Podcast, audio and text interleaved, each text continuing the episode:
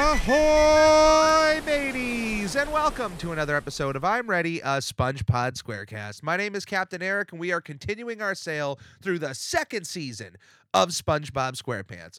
For those who may have missed last week's episode, I did um, skip a week of talking about the SpongeBob episodes in order to have an episode that was both a review of the SpongeBob movie Sponge on the Run and of the uh, uh, series premiere of Camp Coral on Paramount Plus, but also my thoughts on the legacy of Stephen Hillenburg and this whole controversy surrounding the spinoffs and whatnot. So if you have any extra time in your uh, life in the next week or so, I would definitely check out uh, last week's episode. Uh, it was very important for me to get that episode out, to get my thoughts out. I don't think the conversation is 100% over. I definitely think there's more to be said, but uh, I, I feel completely at peace with what I was able to to put down in the episode I was able to put out. So uh, check last week's episode out for any of that stuff. Before we get into this week's episode, pre hibernation week, we're going to look at this week in Nickelodeon history. Nick, Nick, Nick, Nick, Nick, Nick, Nick, Nickelodeon. Nick, Nick, Nick, Nick, Nick, Nick, Nick, Nickelodeon. It is time for this week in Nickelodeon history. I had no problem with uh, not having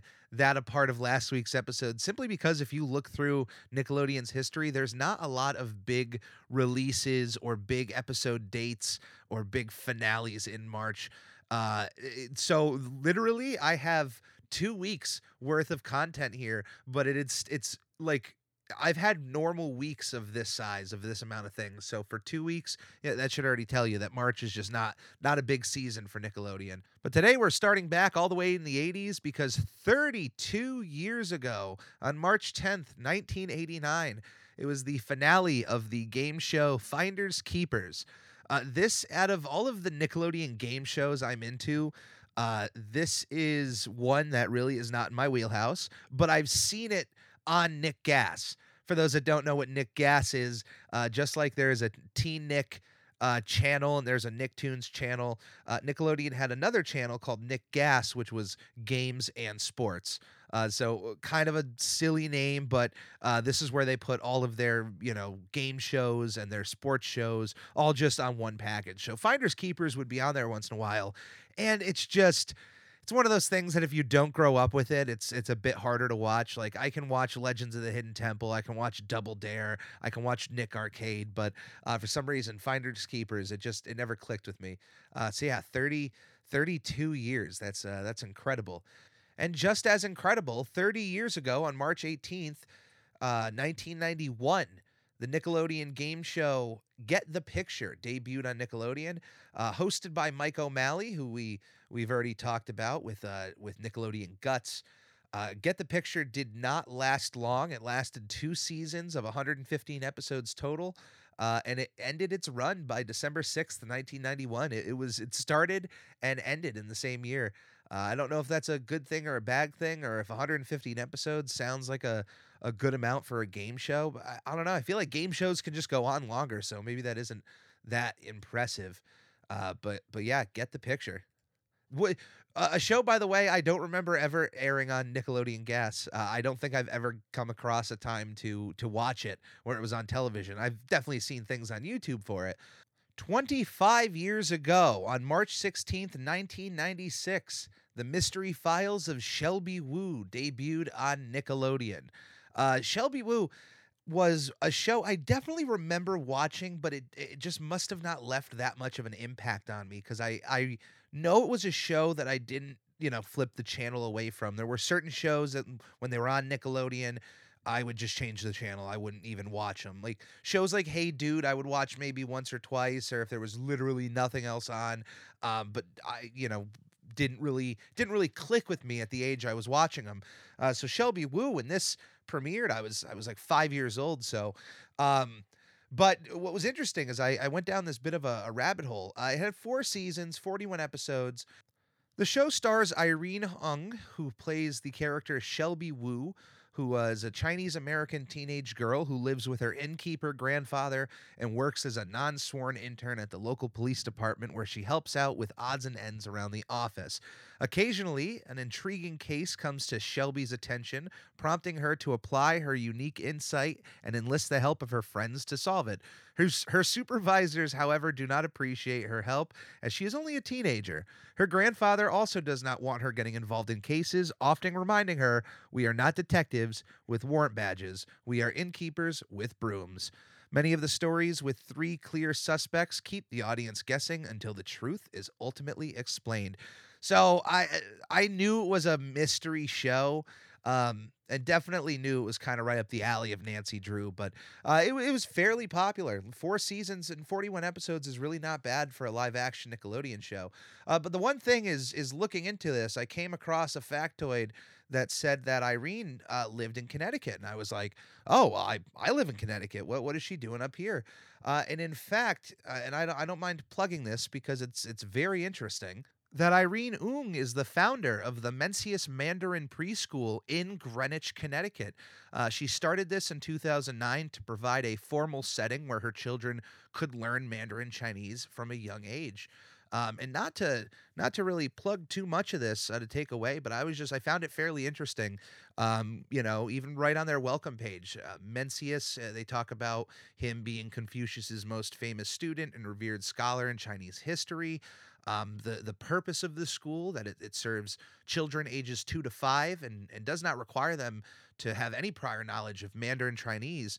Um, and this one line our school admits students of any race, color, national, and ethnic origin as long as they are willing to learn Mandarin Chinese. Like, uh, look, if I was anywhere near Greenwich, Connecticut, this is probably a. Uh, you know who knows what the cost is. I know Greenwich is is fairly a fairly well off area of Connecticut, but uh, I, I found that really interesting. And just knowing that she was running it, I, I, being a Nickelodeon fan, I would probably would bring my my kid there. Uh, but but yeah, she looks like she's just been doing that uh, in Connecticut, running this school. So so kudos to Irene. Like like thank you for doing everything you're doing down there, and I hope all is well. As if she's ever gonna listen to this episode. Uh, man. That would be pretty funny though, if if all of a sudden somebody was like, "Hey, you, our our numbers are going up a little bit because of this SpongeBob podcast in Connecticut." Uh, yeah, that that would be totally realistic. 21 years ago, on March 11th, 2000, it was the premiere of the Nickelodeon show Caitlin's Way. Uh, I have almost zero knowledge of this show other than that it existed. Uh, this was Nickelodeon not only had their comedy live action shows, but once in a while they would want to put out a a Dawson's Creek esque teen drama because that's hey look there is a market for that you absolutely should have shows for that that's kind of where the genesis of teen nick came from just shows that we're able to aim at a at, you know a higher audience so this was just not not I was not the demographic for the show whatsoever, uh, but it did have a very respectable three season, fifty two episode run. So it's it probably has its fans out there, people who uh, feel very nostalgic about this show. Ten years ago, on March twelfth, two thousand eleven. The Nickelodeon TV movie Best Player premiered on Nickelodeon, starring iCarly's Jerry Trainor and Jennette McCurdy one of those weird, you know, movie ideas where they're just I don't know how this works at Nickelodeon. Do they just come across these scripts and they're like, all right, we'll make this for TV. Uh, we have these actors under contract. Let's get them. Uh, they they've always had they've always had that going for them. There's always like if there's a big Nickelodeon star, the the chances of them appearing in a in a Nickelodeon TV movie are just so high. Uh, but I never saw the movie, so uh, I sure it has its fans out there. Nine years ago, on March 10th, 2012, Big Time Movie premiered on Nickelodeon. It's a uh, it's a movie, TV movie based off of the show Big Time Rush. Uh, I also did not watch Big Time Rush. However, I will give those I will give whoever made that show credit because they had an entire episode with Patchy the Pirate from uh, from SpongeBob SquarePants, SpongeBob's number one fan. So uh, just kudos to them, whatever they were doing over there. Uh, it ran for four seasons and 74 episodes. And to also have a TV movie, not a lot of live action shows get that chance. Think like Kenan and Kel, um, Drake and Josh, iCarly, Victorious, uh, and Big Time Rush. I think those are the only ones. Although no, Henry Danger had a. I think Henry Danger had a movie or at least a long episode. Episode. Uh, maybe the Thundermans did too, but see, that's still like the fact that I could just name everything right there. It's a, it's a still small eclectic group. The very next day, though, on March 11th, 2012, the Winx Club movie Secret of the Lost Kingdom premiered on uh, Nickelodeon in the U.S. Uh, I think this movie originally came out in 2007. Um, and also, I think somewhere along the line, Nickelodeon purchased Winx Club. I remember the Winx Club. I think it was the Fox box. That's probably ringing uh, a few bells of anyone listening out there. Uh, but I've, I remember the Winx Club being a, a, completely separate property, and then Nickelodeon just bought it up. Um, so uh, it's kind of like an honorary Nicktoon at this point, with eight seasons and 208 episodes, plus four hour long specials uh, and then like three li- uh, films. This is craziness. There's a lot of Winx Club out in the world.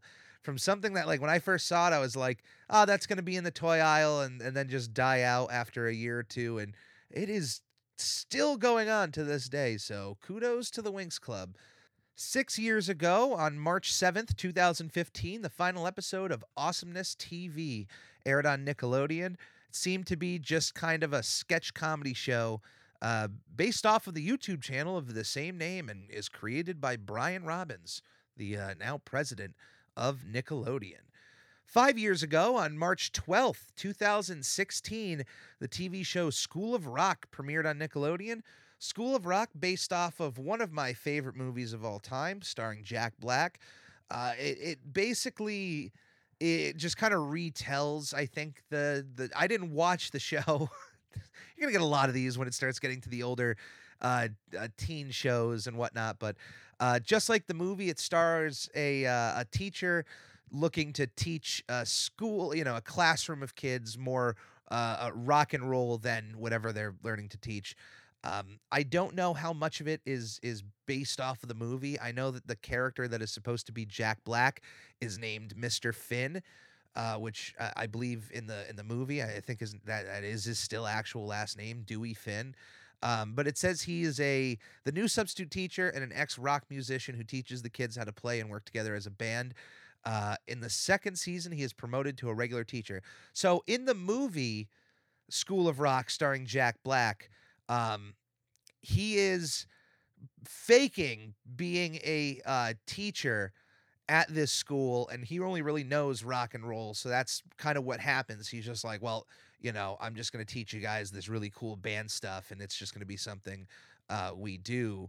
But, you know, then eventually he gets caught that he's not really a uh, substitute teacher and that it was his roommate Ned Schneebly who's the actual like guy that just decided, yeah, you can you can go to the school and do it. Um, but so I don't know if if the show follows that same regard or if they're just like you know, do, the idea of Dewey Finn is that he was a rocker and then just be, you know gets into schooling, but uh, it, it only ran for two seasons and I think only twenty. Oh no, three seasons and forty five episodes. That's uh, that's not a bad run for uh, School of Rock there. Four years ago, on March 11th, 2017, the show Hunter Street premiered on Nickelodeon zero ideas of this show. I honestly didn't even know it existed. It's just one of those things that was in the list. And I said, okay, great, cool. Never said I was a full expert on everything Nickelodeon, Hunter Street. Uh, I think it's still no, it's 70 episodes though. That's a it's a pretty respectable amount. So I, don't know. How does something go on for that long and I've never heard of it? That's just that's just crazy. Uh, three years ago, on March 15th, 2019, the Nickelodeon movie Wonder Park debuted in theaters. This was also said to be one of those properties that would have a movie and then a television show on Nickelodeon following uh, Jimmy Neutron and Barnyard. And I don't think that's a thing because there simply is no citations to look this up. It just mentions that the, there's like one article that mentions that it's supposed to become a TV show, but I, I feel like it's it's been a long time since that movie came out, and I feel like we would have something since. Although uh, cartoons can take long to be made, uh, so maybe it is still coming, or maybe they're pushing it over to Paramount Plus and putting it on that platform uh, because they they need content. Which, by the way, uh, I I love Paramount Plus so far, just as far as the the range of content on the Nickelodeon side and what they have. but man, they really need somebody a bit more organized to start fixing some of their their stuff in there. They they have pictures of episodes when you're looking at them that are that are from a different episode. They have sometimes you'll see titles wrong, you you'll see dates wrong. Go click on Double Dare and just look at that mess. They just have like if you wanted to watch one of the later episodes and in that one season, you have to scroll down. It takes like 5 minutes to get through all of the episodes. Uh, they they they need to get somebody in there. If if I you know what I should just take my iTunes because if you were able to see my iTunes, I have like an OCD level of organization in my iTunes. I should send that as my application to work for for Paramount Plus so I can just work all day and just organize everything correctly the way they should be. They even have cartoons on Paramount Plus that are not Nickelodeon shows that are just in the Nickelodeon section, like Inspector Gadget or the Super Mario Brothers 3 uh, cartoon and just like Danger Mouse like guys this isn't nickelodeon you could put this in another children's section why is this here? Yeah, okay maybe these shows aired on nickelodeon but that's not how you're presenting this this part of the service like if i'm going to click on nickelodeon i just want like legitimate nickelodeon shows. Get get all this clutter out of here but uh I- but i've still been enjoying parts of it. It definitely does need work uh pulling up that ui uh making you know dropping some new features in there but but I, I've been enjoying it. I, five bucks a month for even for commercials. Just this is this is not an ad for Paramount Plus at all. But yeah, this was this week in Nickelodeon history. Uh, we're gonna take a quick break, and when we get back, we're going to dive into pre-hibernation week. Andy, I can't rake any faster. These are big leaves. Magic Conch, will I ever get to meet Tom Kenny? Maybe someday. Oh, so you're saying there's a chance? Okay, okay. Should I tell fans of the show how they can support us? Yes. Goofy Goobers, supporting the show is shockingly easier than catching a blue jellyfish. Right from our anchor page, anchor.fm slash spongepod, you can find links to all of our social media and a support button if you happen to have a few extra clams. Also follow us on twitch.tv slash spongebobpodcast, where it's not only the official home to our sister show, Video Bob Game Pants, it's also where I stream live drawings of various Nickelodeon characters and host the opportunity for commissions and giveaways. Lastly, the official merchandise store is now open at redbubble.com slash people slash spongepod, where various designs will be uploaded inspired by our show, including our official logo, which is now available on a multitude of products like t-shirts, stickers, duvet covers, and even a shower curtain. This is a podcast by a fan for fans and will always be fan driven. Any way you see fit on supporting our show is much appreciated. Thank you and enjoy. Sandy, you may not have noticed, but I is 100% mammal. 2,000 years later. Are you ready for pre hibernation week? Well, you better get your kelpo because it's about to get extreme. Pre Hibernation Week is the first part of the 27th episode of SpongeBob SquarePants and first premiered on May 5th, 2001. It was written by Aaron Springer, C.H. Greenblatt, and Meriwether Williams.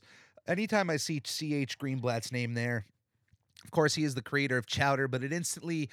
Um, I just know that like some jokes in this episode are going to land because that guy knows his humor if anybody has actually uh, gone back and watched Chowder, it still not only holds up and is one of the most underrated Cartoon Network shows of all time. Uh, absolutely hilarious show. Uh, this, though, is one of my favorite SpongeBob episodes and is certainly one of my favorite uh, Sandy centric episodes. Uh, it deals with the fact that Sandy is a mammal. Sandy uh, is a squirrel living underwater. Uh, and usually during the winter times, uh, mammals head up into hibernation. Um, for, if there's somebody out there who doesn't know what hibernation is, I certainly would would go and look that up because I am not an authority on it whatsoever.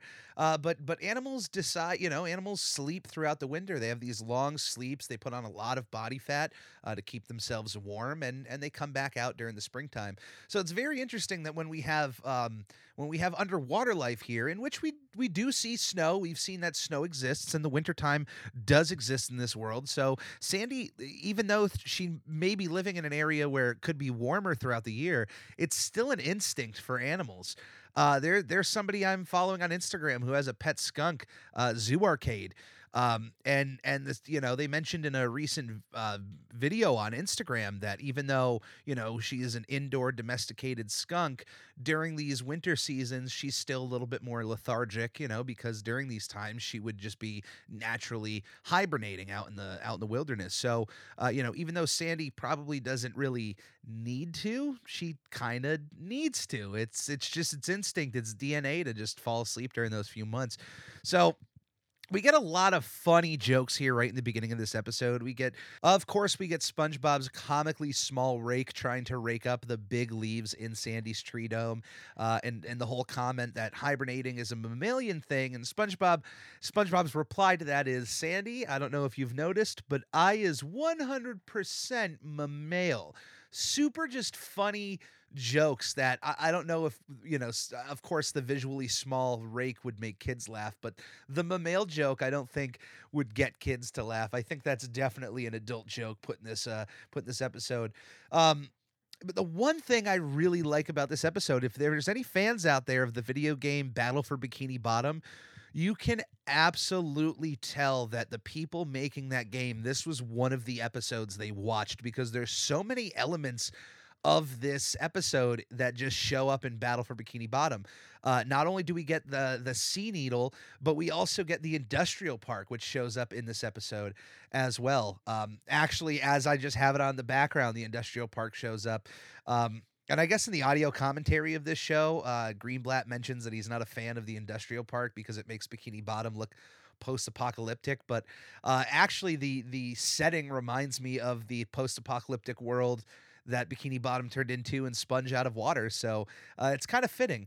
Um, but yeah, there's there's just a, a lot of a lot of jokes in this episode that still land. So SpongeBob is helping out Sandy um, with some chores around the tree dome. He learns about hibernation that in one week's time. Uh, she's going to be sleeping, so they have this one week to have this just all-out fun experience throughout Bikini Bottom, doing extreme things like uh, just extreme snowboarding and extreme fly fishing. And Sandy is going to limits that SpongeBob is just not able to keep up. And that's where a lot of the humor comes from in this episode is just seeing SpongeBob get thrown into these really wild uh, situations with Sandy. Uh, let's look at one right now uh, that they're jumping into. Find the the hay in the needle stack. It's literally a giant stack of needles you have to crawl through to find a piece of hay. Um, it's that is such a funny joke. And just since we're talking about it, I should mention that um, the episode Bubble Troubles from uh, season eight, the title card uses the exact scene of the needles when SpongeBob and Sandy are speaking to each other about uh, finding the hay. Um, SpongeBob eventually gets just completely fed up with uh, all of Sandy's extreme sports and finds himself hiding under Patrick's rock. Um, to which Sandy just completely. I love when characters just go off the deep end. I've mentioned this a few times on the show. Um, the episode Arg with Mr. Krabs, just seeing him delve into madness. Uh, we've seen Mrs. Puff delve into madness, and this is Sandy's her chance to really have this opportunity to just delve into madness. She is so obsessed with finding SpongeBob that they're looking for him for days. She seems to be the only one who cares looking for him. And even when she finds him, you think like there would be some sort of distress, but no, she's just stoked to find him. Um, which, by the way, I love how all the wanted posters during that time feature a uh, image of SpongeBob as seen on like the initial title card, like that little doodle of SpongeBob that shows up. Absolutely wonderful. Uh, one of the big jokes I love too about this episode is the fact that Aaron Springer actually shows up in this uh, episode live action, uh, giving us a rim shot on the drums. For those that don't know, just look it up. You'll definitely know. But it's the little the little drum solo with the cymbal hit. That's called a rim shot. Um, eh, I I am a sucker for those kind of for those just those humor, um, and I, that always gets me. Like even now, just seeing the rim shot, it, it's it's a, it's a joke that will make me laugh twenty years from now, thirty years from now. Um, one of the things about this that really stands out to me is that you know we've seen SpongeBob be able to handle a lot. Um, we've seen SpongeBob handle bullies. We've seen SpongeBob uh, handle you know plankton. We've seen SpongeBob handle bubble bass. But it seems like when it comes to Sandy and this extreme sports run of hers, SpongeBob just completely taps out from it. Like this is something he can't handle, and I can't think of any other things that SpongeBob has tapped out on like this. So this is a, a real rarity for us because usually he can kind of keep up with everybody. Um, I love the ongoing joke in this episode too that. Um, Patrick's house seemingly is the greatest hiding spot in Bikini Bottom. I don't know why. I, I don't know if everybody just because maybe Patrick is a smelly guy. I mean, we we don't really we don't really hear that from any other characters that they just despise Patrick, but maybe they just all know that his home smells. So it's like, well, even if you're searching for somebody for days, no one's going to check Patrick's house. Like maybe that's just complete off limits. Maybe they think every single person under that rock thinks no one is crazy enough to hide under here and then they all end up hiding under there and Sandy still still doesn't look under the uh, under the rock there. Um or the Dwayne Johnson if you will. Uh, this is a there's a few other things. Of course, let's mention Pantera uh, being a part of this episode. They they get a nice little shout out right after the title card. Um, the the the solo, the guitar solo that plays the song pre hibernation is actually a solo featured from the song Death Rattle. Uh, by Pantera. Uh, so if you go and listen to Death Rattle at two minutes and 31 seconds, you'll start hearing the the riff of pre hibernation, and and it ends about you know like uh, 20 seconds later or so, uh, 10 seconds. Um, but that was that was the main part of pre-hibernation.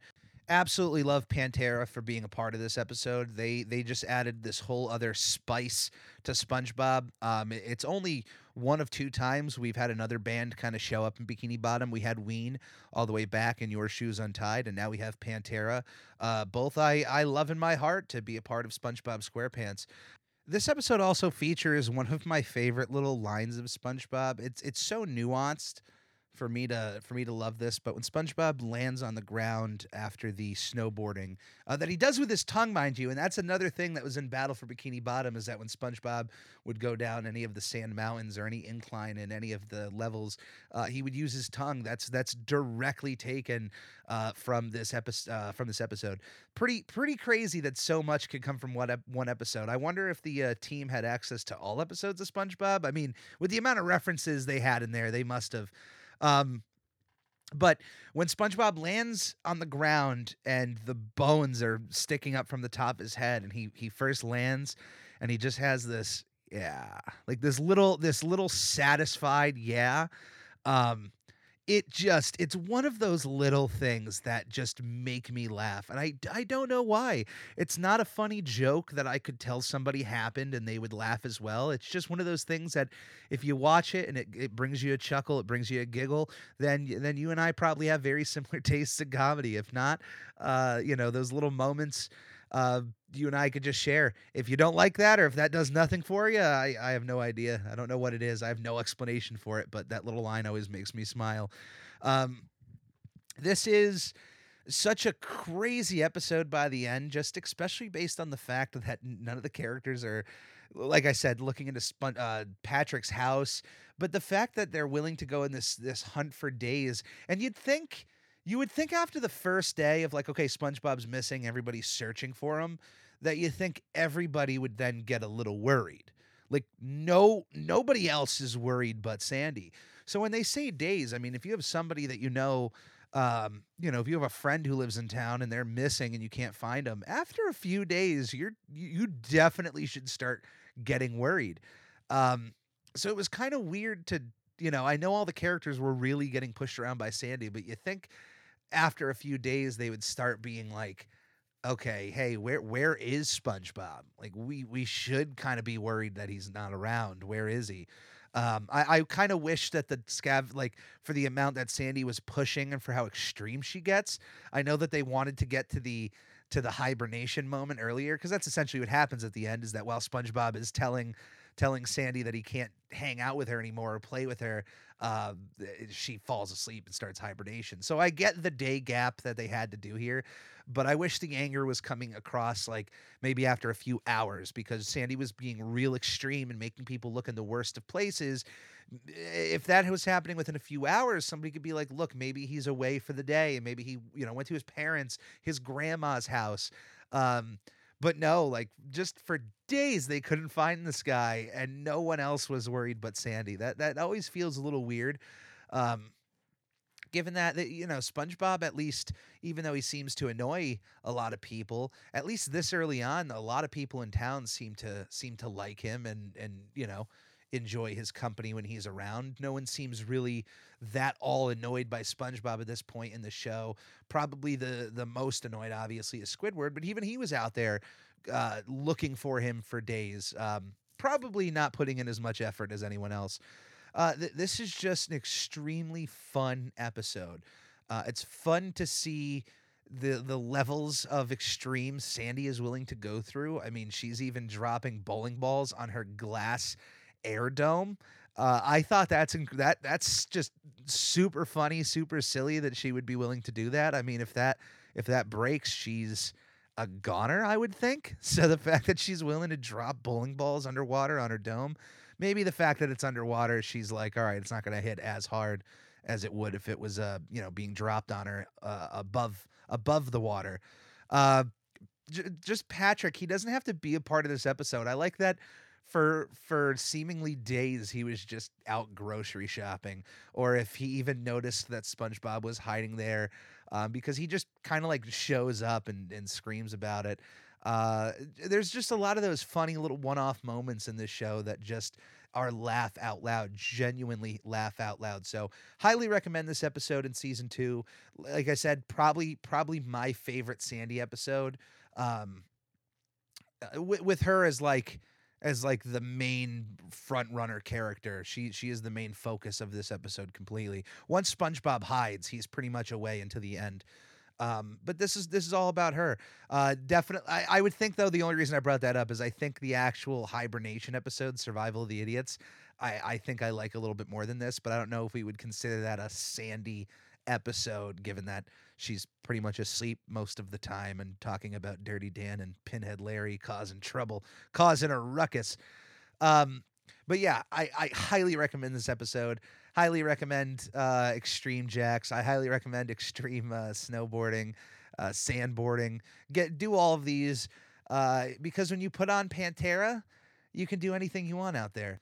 But this is this week's episode of the show. Thank you for following along. Thank you for listening. If you would like to write into our show to be a part of our snail mail segment, you can write to me at snailmail at euphonics.com, UFO dot com. Send me your questions and your comments about SpongeBob. I love reading that stuff. I love answering you guys, and it gives me a little bit more content on the air here.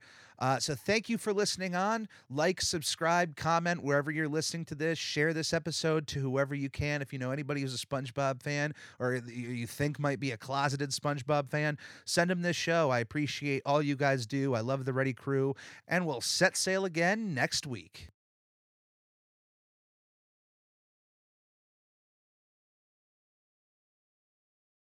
Magic Conch, will I ever get to meet Tom Kenny? Maybe someday. Oh, so you're saying there's a chance. Okay, okay. Should I tell fans of the show how they can support us? Yes. Goofy Goobers, supporting the show is shockingly easier than catching a blue jellyfish.